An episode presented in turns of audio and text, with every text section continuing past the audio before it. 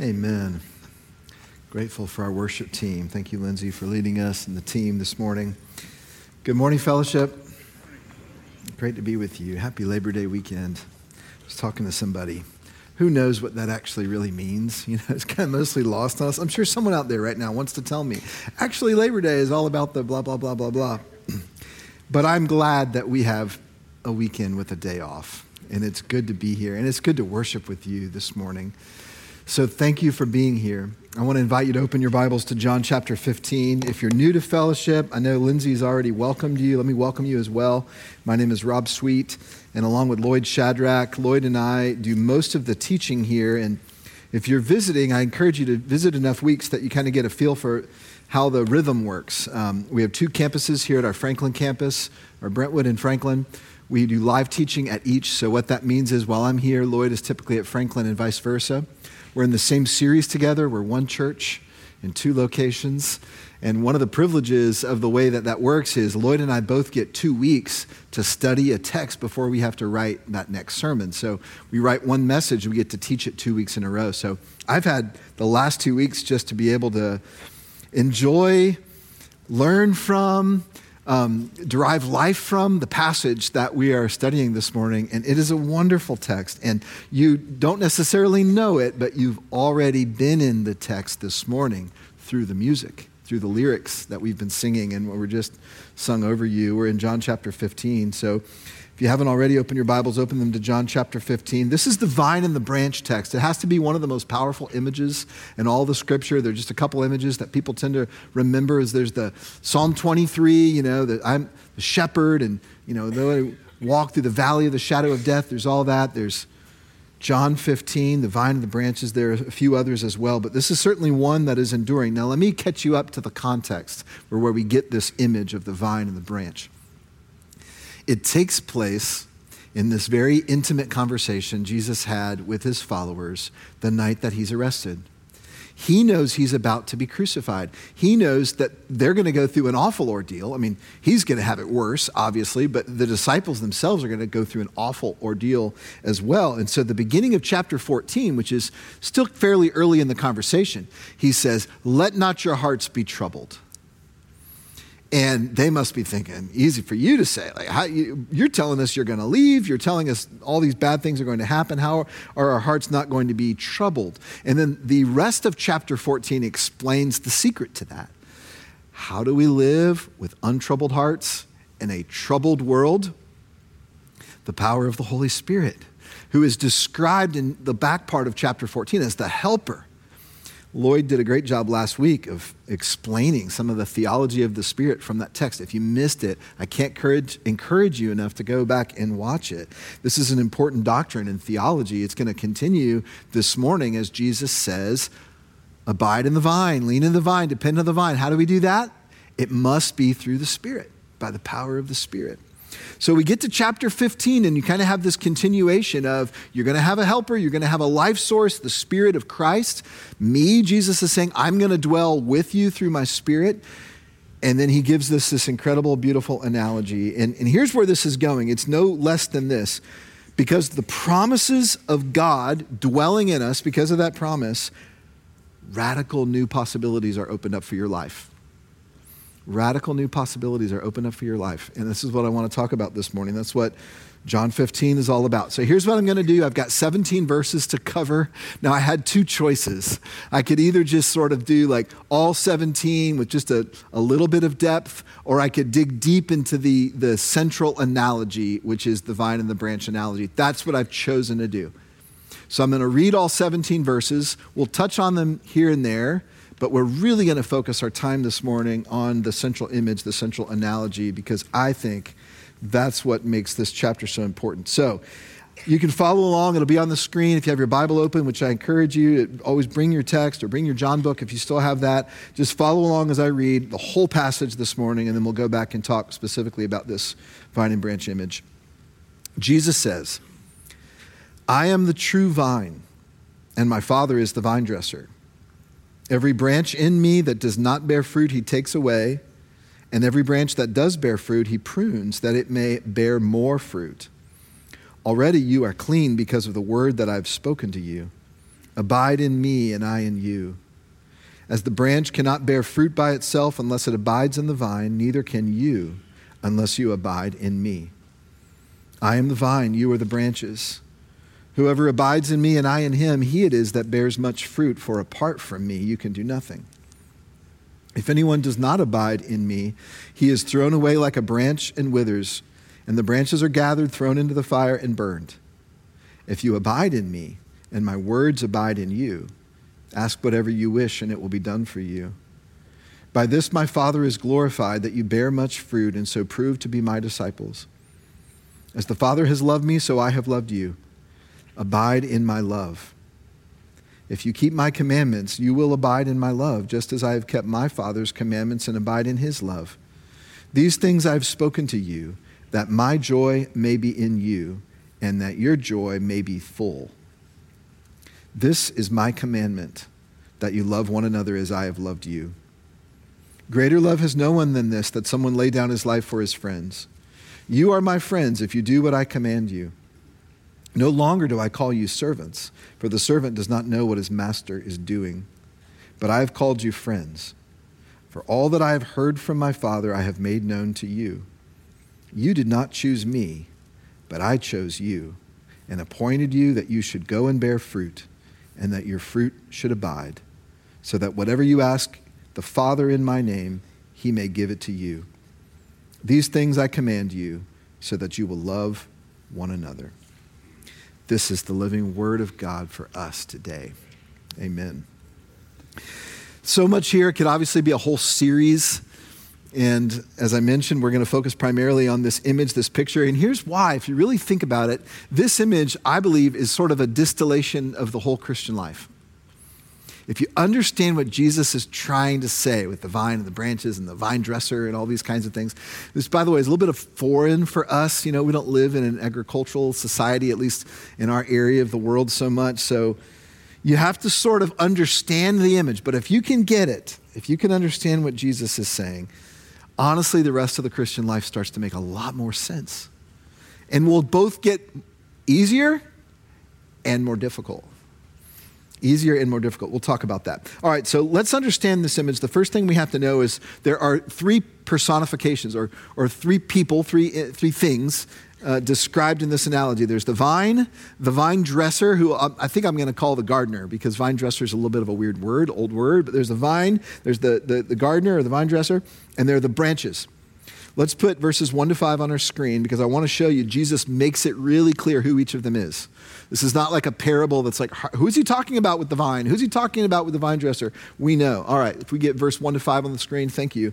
So Jesus says, I am the true vine. So it's very clear the vine is Jesus. He's the one speaking, that's clear. He also makes it clear who the vine dresser is. The vine dresser or gardener is God the Father.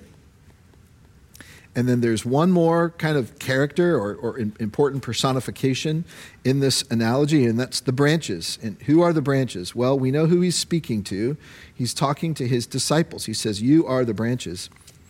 But don't just think of the original disciples here. Don't just think of the, the 12, and, and actually it was 11 at this point because Judas had just left. Don't just think of the 11. Think about everyone who's made a decision to follow Jesus, everyone who's, you know, Jesus has called to follow him.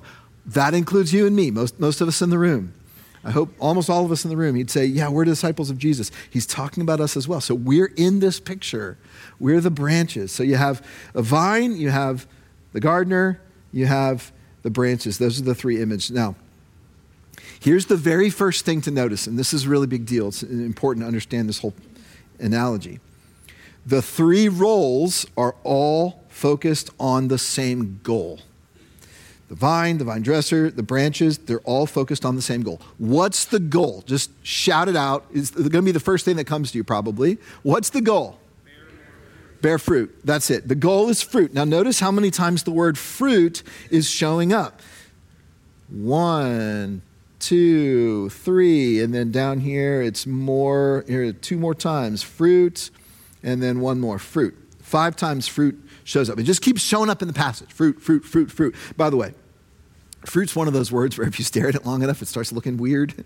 That's happened to me. I was writing this sermon, like, fruit? fruit, fruit, fruit. you know how that happens? Maybe that only happens to me. But fruit's a big deal. He keeps saying, This is the goal. It's like we're all three working together the, the, the me, the vine, the, the Father, who's the gardener, and you, the branches. Let's all focus on the same goal. It's all about fruit. So, why is bearing fruit such a big deal? Well, to answer that question, you have to first answer this question What kind of fruit are we talking about?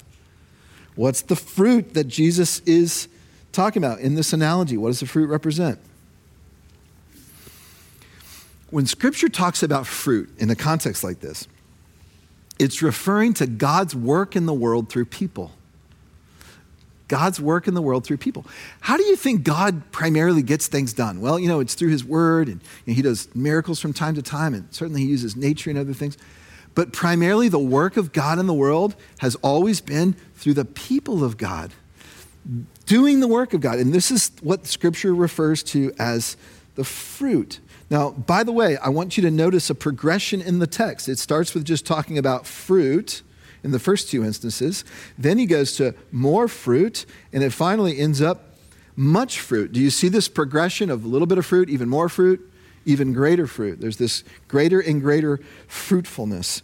So we're talking about people doing the work of God in the world. That's pretty significant. Now, the other place your mind might go when you hear about bearing fruit is Galatians chapter 5, you know, the fruit of the Spirit.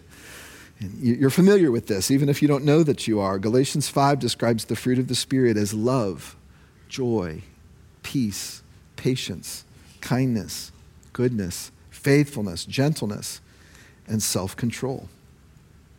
When those things show up in the world, they're transformative. Do you know how they show up in the world? Do you know how love, joy, peace, patience shows up in the world?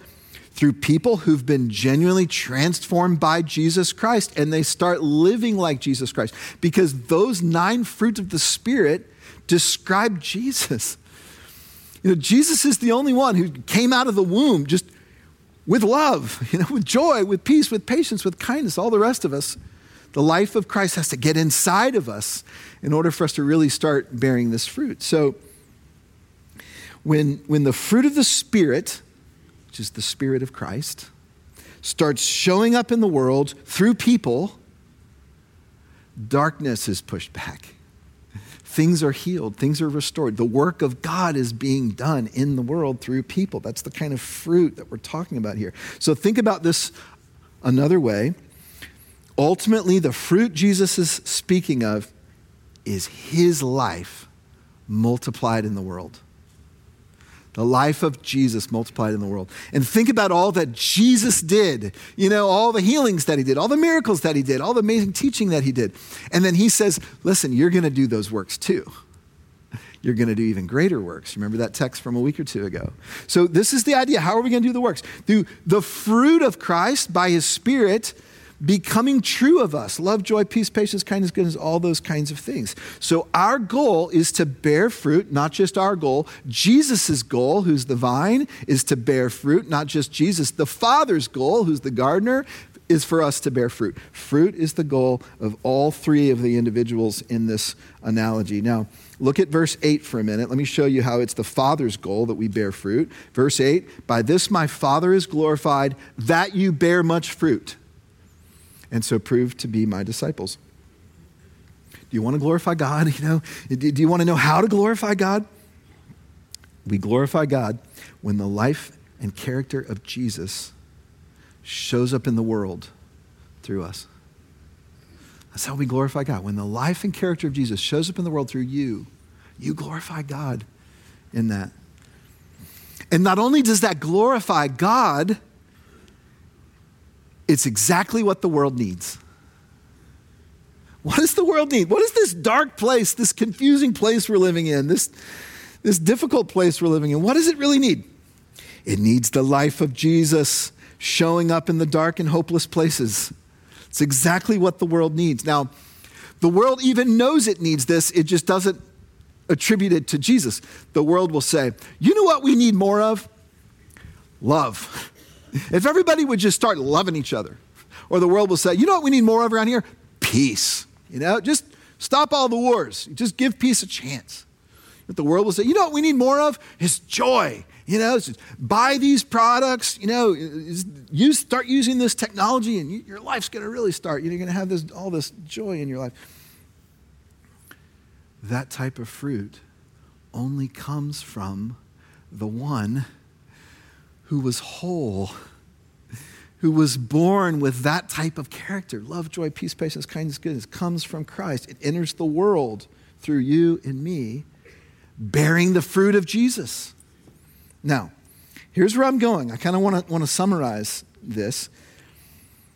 It's the Father's goal that we bear fruit. It's Jesus' goal we bear fruit. It's exactly what the world needs. Not only that, it's exactly what will bring you and me fullness of joy. Look at verse 11. These things I have spoken to you, that my joy may be in you and your joy may be full. When Jesus says, I want you to bear fruit, he's not inviting you into some kind of drudgery work. He's not saying, now's the time that you get serious and you get busy and you leave all the fun things in life behind. Oh, no. Oh, no. When he invites you into this, he's inviting you into life that is true life. He's inviting you to experience a level of joy that's impossible to experience anywhere else because it's God's joy. It's His joy. It's the joy of Christ. Don't you want to experience that kind of joy? This is what makes life full and beautiful. It's what we were made for. Every time I go to a funeral, every time I participate in a funeral, I officiate a funeral, I'm always listening. What's said about the person? Isn't that interesting? Now, you know it's going to be nice things, but I'll tell you what, the funerals that are the most joyful is when one way or another, the people that are sharing about the, the person who's deceased start talking about the character of Christ that showed up in the world through him the love, the joy, the peace, the patience, the kindness, the goodness. Those are the things that matter. That's fullness of joy in life, fullness of joy for, for, for, those who will remember us, fullness of joy. Don't you want to experience that kind of joy? That's the opportunity. So, here we go. Put all this together before we move on to the next point the kind of fruit being described here is the life of Jesus multiplied on earth in and through us. And here's what's at stake in that the glory of God, the flourishing of the world, and yours and my fullness of joy. Other than that, it's no big deal. So this is why in our, our, vision statement we have it fellowship, which, which is kind of new, you know, and you know we never want these things to be too corporate, but on the other hand, it's helpful to have succinct statements that just sort of represent what we're hoping for for the future. And, and here's the one that we landed on. Hopefully you've heard it before. You'll hear it again right now. We long to see Jesus transform thousands of hearts through the people of fellowship. Jesus transformed thousands of hearts through the people of fellowship. You, can you connect that to John chapter 15 that we would bear fruit? Are we going to transform lives? No way, no how. I cannot transform a single life, believe me. But what's going to happen as our lives are transformed? Jesus will use those to bear fruit. And through us, believe it or not, lives will be transformed. Jesus doing the work through the branches. This is how this analogy plays out. Okay, so that's just point number one. Point number one is all three of the, the, the, the people or, or the, the personifications in this image are all going toward the same goal, and fruit. It's fruit, and fruit's a really big deal. It's a huge deal. Let's go to point number two. Point number two is I want you to notice that although the vine, the gardener, and the branches are focused on the same goal, they each have a different role. They each have a different part to play. They each have a different job that they're responsible for. And so I want to spend the rest of the message really on point two. I want to walk through each of the three. We'll start with the vine, and then we'll go to the gardener, and then we'll go to the branches, and we'll talk about what's the job the vine has to do. What's the job the gardener has to do? What's the job the branches have to do? And this is where I think this is going to come alive for us. All right, let's start with the vine. Jesus says, verse 1, also verse 5, I am the vine.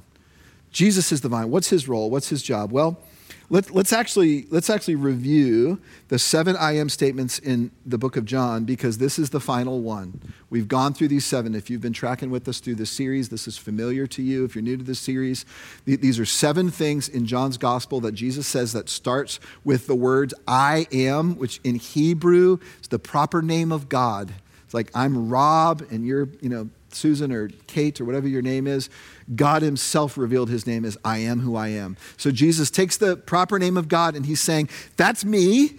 I'm God in the flesh. And here's one thing that means for you that I've come to earth you've got bread, and I'm your bread.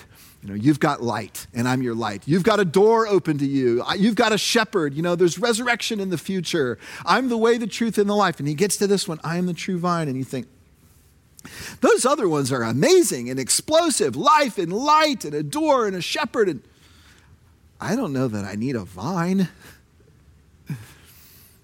Is he ending sort of um, anticlimactically? Oh no.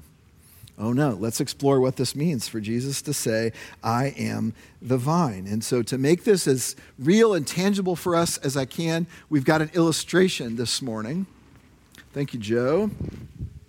Joe has. Um, Joe has grown a vine, so to say. Okay, it's not actually real, so it wasn't grown, but you'll, you'll, you'll get the idea. Here's a vine. Now, I, I don't know a lot about vineyards and planting. I did a little research this week. I'm not a big gardener kind of person, but I will say as I read about this, this analogy came to life for me. So let me teach you all a few things. Some of you are going to know much more about these things than I do. But, but I want to talk first about, about the vine, because when you look at this, you see a lot of things. You see leaves, you see branches, you see grapes. But I hope you can see the vine. This is the vine. It starts right here and kind of comes up and goes all the way through. Now, the vine is so essential to this whole thing that, that someone was an expert in this, that they would just call this a vine. And so there's a grapevine. That's what this is. It's a vine. Well, I, I, it looks like a bush to me. No, no. It's a vine. Now, why is the vine so important? The vine is the only part of this whole thing that's connected to the ground, that's connected to the earth. So, the, what the vine does, the vine's job, is it takes all the nutrients, you know, all the, the, the rich soil, uh, it takes the, the liquid, the, the moisture that's in the soil, and it takes it up, it grabs onto it, does it keep it, so to speak? No. It, it spreads it out. It flows through the vine, and that's what enables there to be branches and leaves and ultimately fruit. Ultimately, grapes. You see, what's, what's going on here is so important. In a sense, the vine is everything. You could cut off all the branches, you could cut off the grapes, you could cut off all the leaves, and, and just be left with a vine, and guess what? It would all grow back it would all grow back and it would produce fruit again. But if you sever the vine, it all dies.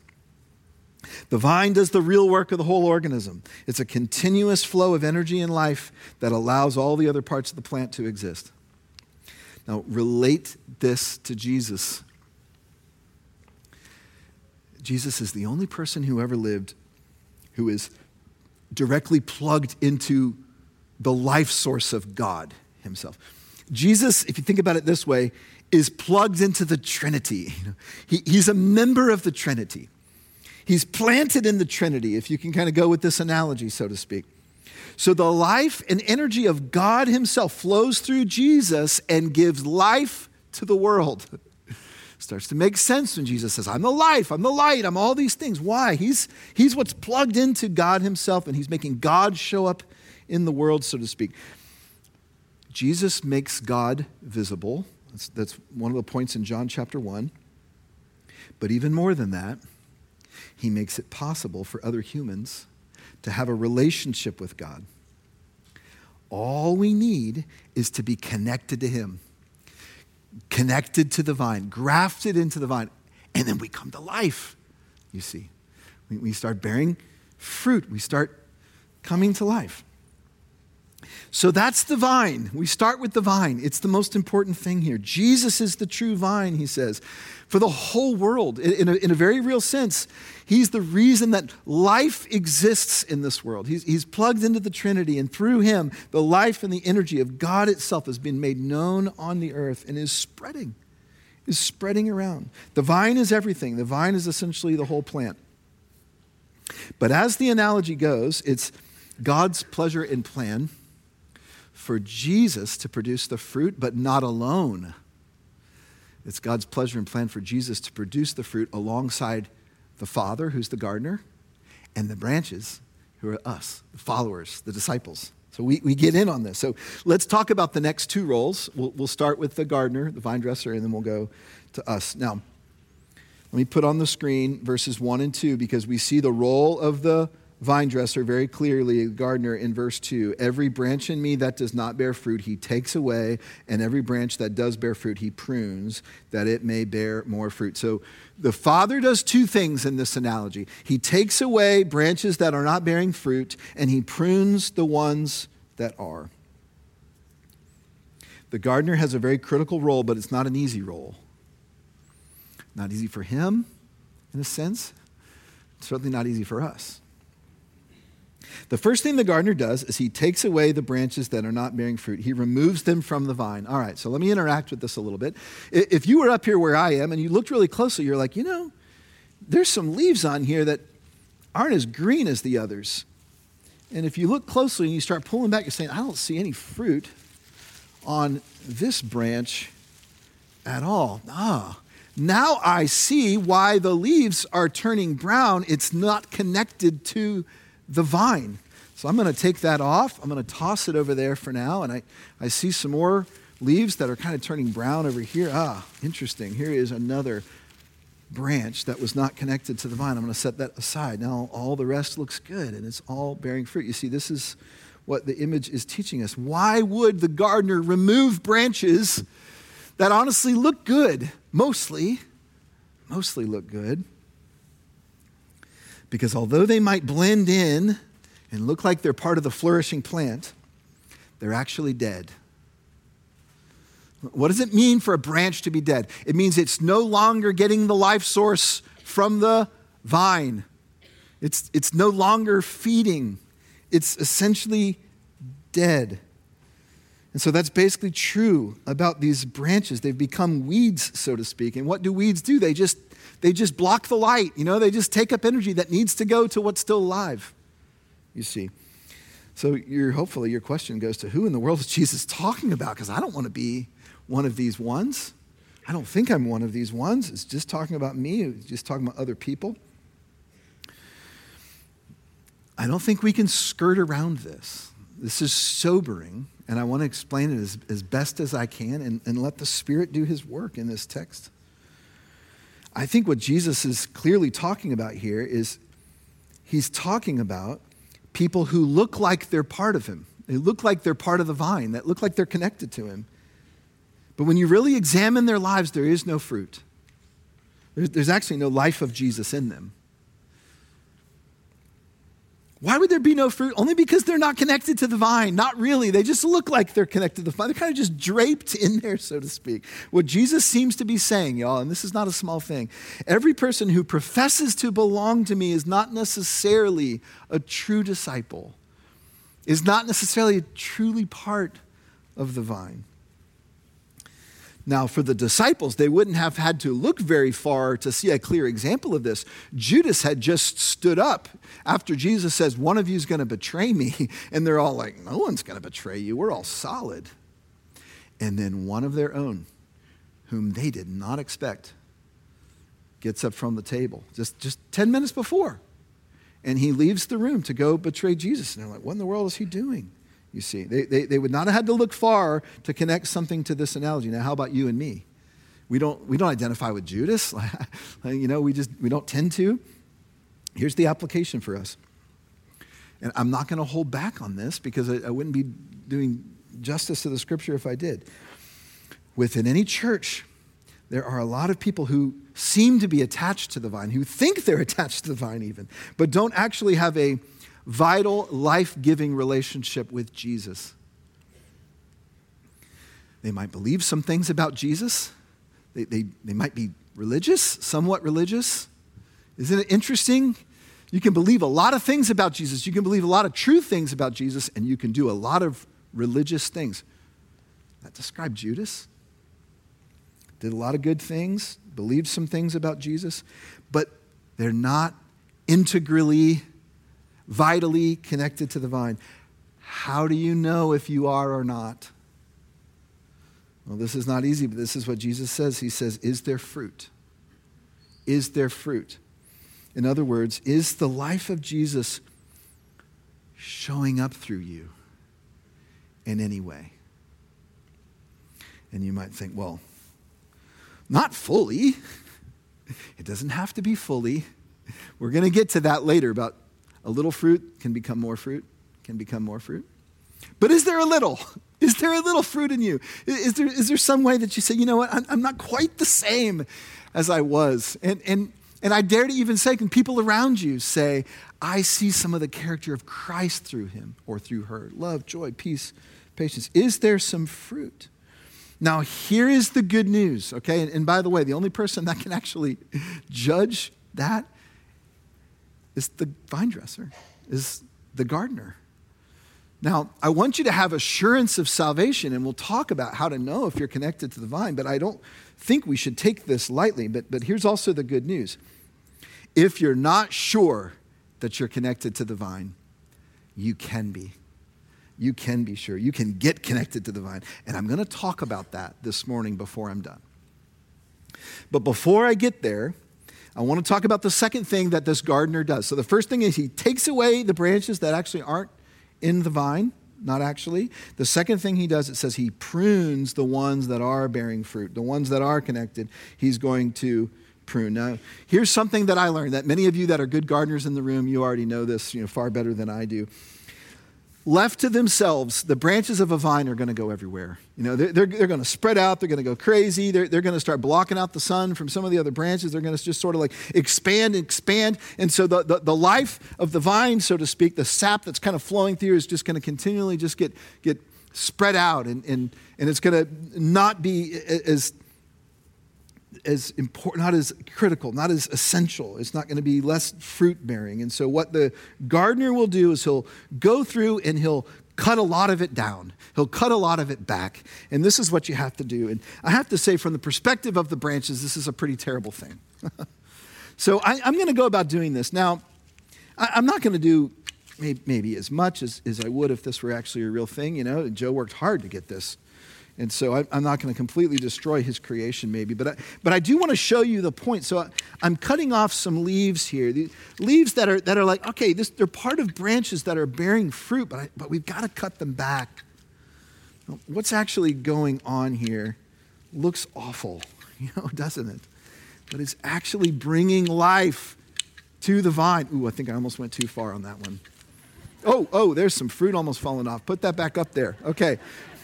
You get the idea, right? Now, if this was actually a real vine, by the time I'm done with this, oh my goodness, it would look bare, it would look naked, it would look terrible, it would look embarrassing. So I want you to picture someone walking by the vineyard right after the vine dresser has done this, and to the untrained eye, they would think this what a mess.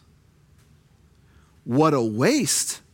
Look at all that good green leaves on the ground. Those aren't dead.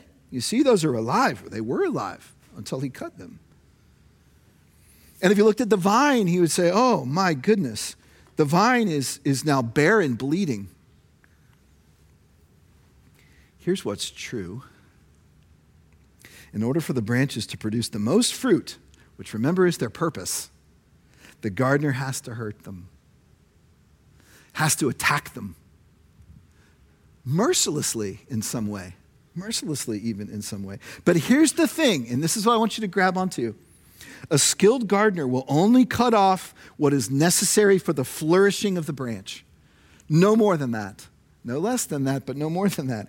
Every piece he cuts off would have only made the branch worse off if it had remained. Do you know the biological reason why the gardener prunes the branches?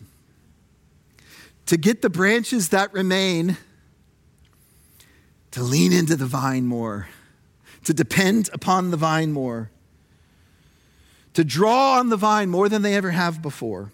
Do you see how God works? How many times have you seen a piece of your life laying on the ground and you've thought, why would God cut that away? It's green, it's life giving to me. It had so much promise, so much potential. No one likes to be pruned. It's not pleasant, it's painful, it, it, it, can be very frightening. But if you're connected to the true vine, it's always purposeful. And remember, why is Jesus saying these things? Why is the Father doing these things? So that his joy may be in you and your joy may be complete. How will your joy be complete? By bearing fruit, not by looking pretty not by having it easy, bearing fruit. Your Heavenly Father is not just a skilled gardener, He's the original gardener. He's the perfect gardener. And here's what that means He will never take off a single stem more than what is necessary for your ultimate fruitfulness and joy.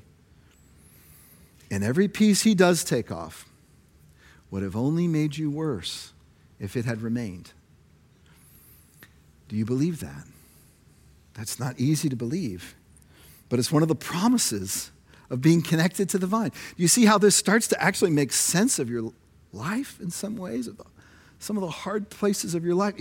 If you think about it this way, according to this analogy, you start to actually have hope in some places you might not have before. Now, all this takes us to the third part of this analogy, or the, the third personification in this analogy. We've talked about the vine, we've talked about the vine dresser, the gardener. Now let's talk about us the followers of Jesus. Let's talk about the branches. What's our role in this? Well, I, I think you know, but let me reread.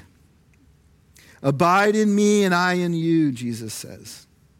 As the branch cannot bear fruit by itself unless it abides in the vine, neither can you unless you abide in me. I'm the vine, you are the branches. Whoever abides in me and I in him, he it is that bears much fruit. For apart from me, you can do nothing.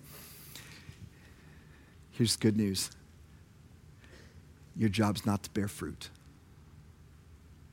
That's not your job. You can't bear fruit. You can't transform anyone's life. You can't transform your own life.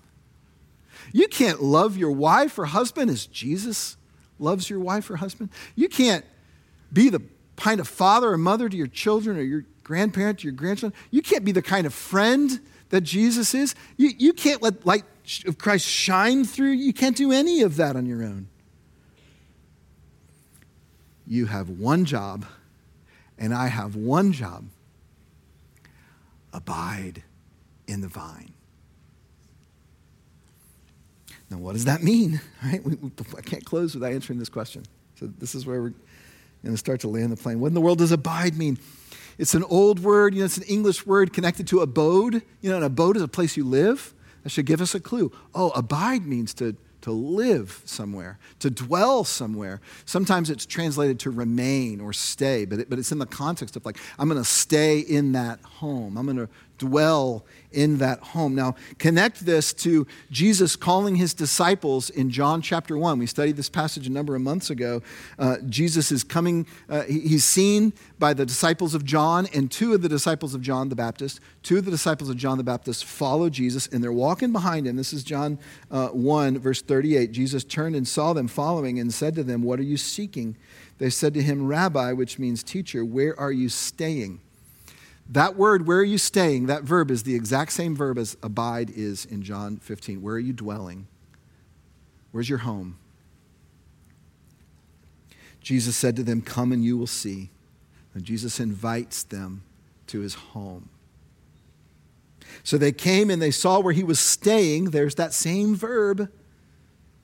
And they stayed with him, same verb, that day, for it was about the 10th hour. Do you see how the pieces of John are starting to fit together? From the very first disciples, Jesus says, Come and see where I'm dwelling. Now, John 15 says, Through the Holy Spirit, you can now dwell with me permanently. Where I am, you will also be. You see this cry for home. Jesus is saying, You can be there. You can start now. Dwell with me. Abide in me. Remain in me. That's your job. Stay close to Jesus. Make your home in Jesus. So that's our part in this. And, and that's the invitation of Jesus. That's the secret, you all, if I can call it that, to real fruit being produced in your life. Make your home in Jesus. Remain there. Stay there. How do you do that? I think it starts with recognizing apart from me, you can do nothing. I heard someone once say that phrase is the hardest phrase in the Bible for me to believe. and I was like, what? And I thought about it and I was like, me too. I think this is one of the hardest phrases in the Bible to believe. Apart from me, Rob, what do you mean I can do nothing? Nothing of eternal value. I'm a pretty good dad, even without Christ. I'm a pretty good husband. I'm, I'm successful. I've got these things. You all, apart from Christ, those things are all self oriented. Apart from Christ, those things are going to burn. You see, there's, there's only one lasting fruit. It's the life of Jesus being multiplied through you. How does that happen? You cannot manufacture it. You must depend on Him. And that takes us to this last idea, and that is it's total dependence. It's nothing less than total dependence. Can't depend on my own energy or effort. I'm going to depend on Christ. You walk in a room, say, This is bigger than me. That's a good place to be. You walk into a family, or a family situation. This is bigger than me. That's a good place to be. Your kids are driving you nuts. I'm way out of my league as a dad. Okay, this is getting a little bit too autobiographical for me right now. That's a good place to be if you'll say, I'm going to dwell with Jesus. I'm going to allow the life of Christ to flow through me. I'm going to allow Him to produce fruit through me because I cannot manufacture this.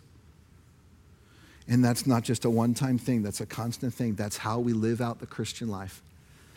The invitation is to abide with Christ. I want to encourage you now to take out your communion elements. If you did not pick up one of these, I'm going to talk for just a couple minutes about this so you have time to go back and get it. This table is open to all who have put their trust in Christ this morning. You don't have to be a member of this church or a regular attender of this church. If you put your trust in Christ, this table is open to you. Now, I want to talk about those who haven't yet put your trust in Christ, or, or you now suspect after this morning's sermon, maybe I am not in the vine. Let me just speak to you for a minute. Jesus, in the, the latter verses of, of our text, we have it on the screen, said, said this, the same conversation. Greater love has no one than this, than someone lay down his life for his friends. No longer do I call you servants for the servant does not know what his master is doing, but I have called you friends. For all that I have heard from my Father, I have made known to you. Jesus was telling his disciples something that I think he had to wait until Judas wasn't in the room to say. And that is my love for you is, is so great. My life's being laid down for you. And you are going to receive my life in you through faith. And our relationship is now such that we're friends. You want to be a friend of God? The gospel is right here. The good news of Jesus is right here. Truest love expresses itself by laying down his life. And I wonder if the disciples started putting two and two together. Is he saying what I think he's saying? A true friend lays down his life. I'm now a friend to you. We're friends now, not just master servant. Were they saying, Jesus, are you going to lay down his life? And then probably 10, 15, 20 minutes later, he takes the bread and he, he, he breaks the bread. Now, if you're not put your trust in Jesus this morning, here's your opportunity. And what does it look like? It just means to transfer your trust, transfer your dependence from your own efforts to make life work apart from the vine to Jesus Christ, to the energy and life source of God Himself flowing through Christ. Say, I believe that that's who Jesus really is. He is the true vine. And I'm putting my faith in Him, I'm putting my trust in Him. If you're at a place this morning that you can express that, you are in the vine. You don't have to wonder, you don't have to doubt. And guess what? Fruit will start showing up through you. It will. It will. And it'll show up to a greater degree the more you learn to depend on Christ. So, for all of us who have believed in Jesus Christ, I want you to know that what you hold in your hands represents the broken body of Jesus and the shed blood of Jesus. That just as Jesus, if you think about it, Jesus was cut out and laid aside and went to hell so that you and I would only have to be cut back, you see, so we could be in him, so we could be in the vine. And if you believe that, this is for you this morning. Let's eat with joy and believe. In the same way, he took the cup after supper, and after having blessed it, he said, This cup is the new covenant that is in my blood. As often as you drink it, drink it in remembrance of me. Let's drink the cup.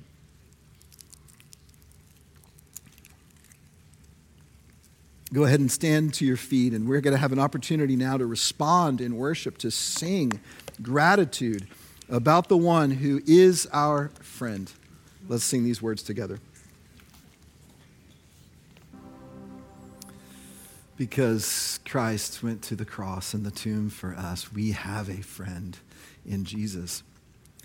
And so the opportunity is we can now ask. Two different times in this passage, Jesus says, Ask whatever you will in my name. So take it to the Lord in prayer. You can now converse with God openly, freely, because you're connected to the vine, if, if by faith you put your trust in Jesus. If this morning you might say, Hey, I think I might have done that today for the first time, we would love to have a conversation with you just to help you, to help you grow. That's why we're here, for all of us to be growing in Christ, to be learning to follow Jesus with our whole heart and help others do the same. So just let us know if we can assist you and help you and be a part of your growth in that way. And then I just want to let you all know a few very exciting, important things happening literally in the next week that I want to make sure that you all know about. We talked about these things before, but I want to remind you before I send you out. First of all, we have two town hall meetings left. And these town hall meetings are really important because we're talking about the details of where we feel like God's been leading us for the last number of years as we look forward to the next 25. And it has a lot to do with our facilities but it's ultimately about the mission that God has given us. So please come if you haven't been to one already. There's two left. Now you might say, well, it looks like the only two left are at Franklin campus. You're correct. That's tonight and uh, Tuesday. It's the exact same material at both. So please come if you haven't had a chance to yet. Tonight, 6 p.m., or Tuesday at 6 p.m. at the Franklin Campus Worship Center.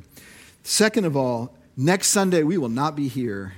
We're going to be fellowshipping together at Belmont University all services, both campuses, one place, one time, Curb Event Center. I want to encourage you a couple things on this. A, don't miss it. I don't think we've done this for almost 20 years. It may be another 20. You know, I don't know. Maybe it won't be that long, but you do not want to miss this. I'm very serious about that. Number two, get there early because you want to make sure you have a place to park and, we, and we, there is a little security procedure. It's not anything terrible at all, but, but you want to make sure to get there early. It's going to be an incredible morning together. As we go to God, we seek God together. We also celebrate. It's going to be worship. It's going to be a praying. It's going to be a wonderful opportunity for us to become an, a people of God on this journey together. And then the last thing is this the day after the fellowship together at Belmont, we're going to start a 21 day text devotional. If you haven't gone through one of these with us before, man, you're, you're, you're going to really enjoy it. You're going to love it. If you have, sign up again, re sign up. Text the word follow. Every morning you'll get a text. I think it comes at 6 a.m. It's going to take you to a devotional. We're all going to be together, doing this together through the month of September. And there's a lot of intentionality in that. By the way, if you text follow to that number, which I encourage you to do right now, by the way, if you text follow to that number and you don't get a confirmation message, then you need to do the word start and then follow. Because what that means is at some point in time, you probably hit the word stop. So you got to do start and then the word follow. So if you have trouble with that, just kind of let us know and we'll make sure to take care of that and help you with it. Okay, I want to send you out with these words. You know, our, our, weekly gatherings have a rhythm. We're gathered in in order to be sent out, and then we're gathered back in in order to be sent out. And I want to send us out this morning with these words from the passage. Jesus says, You did not choose me, but I chose you. And I appointed you that you should go and bear fruit, and that your fruit should abide. That is our purpose, and that is Christ's promise to us. Go with that in mind. Have a great week, and we will see you at Belmont.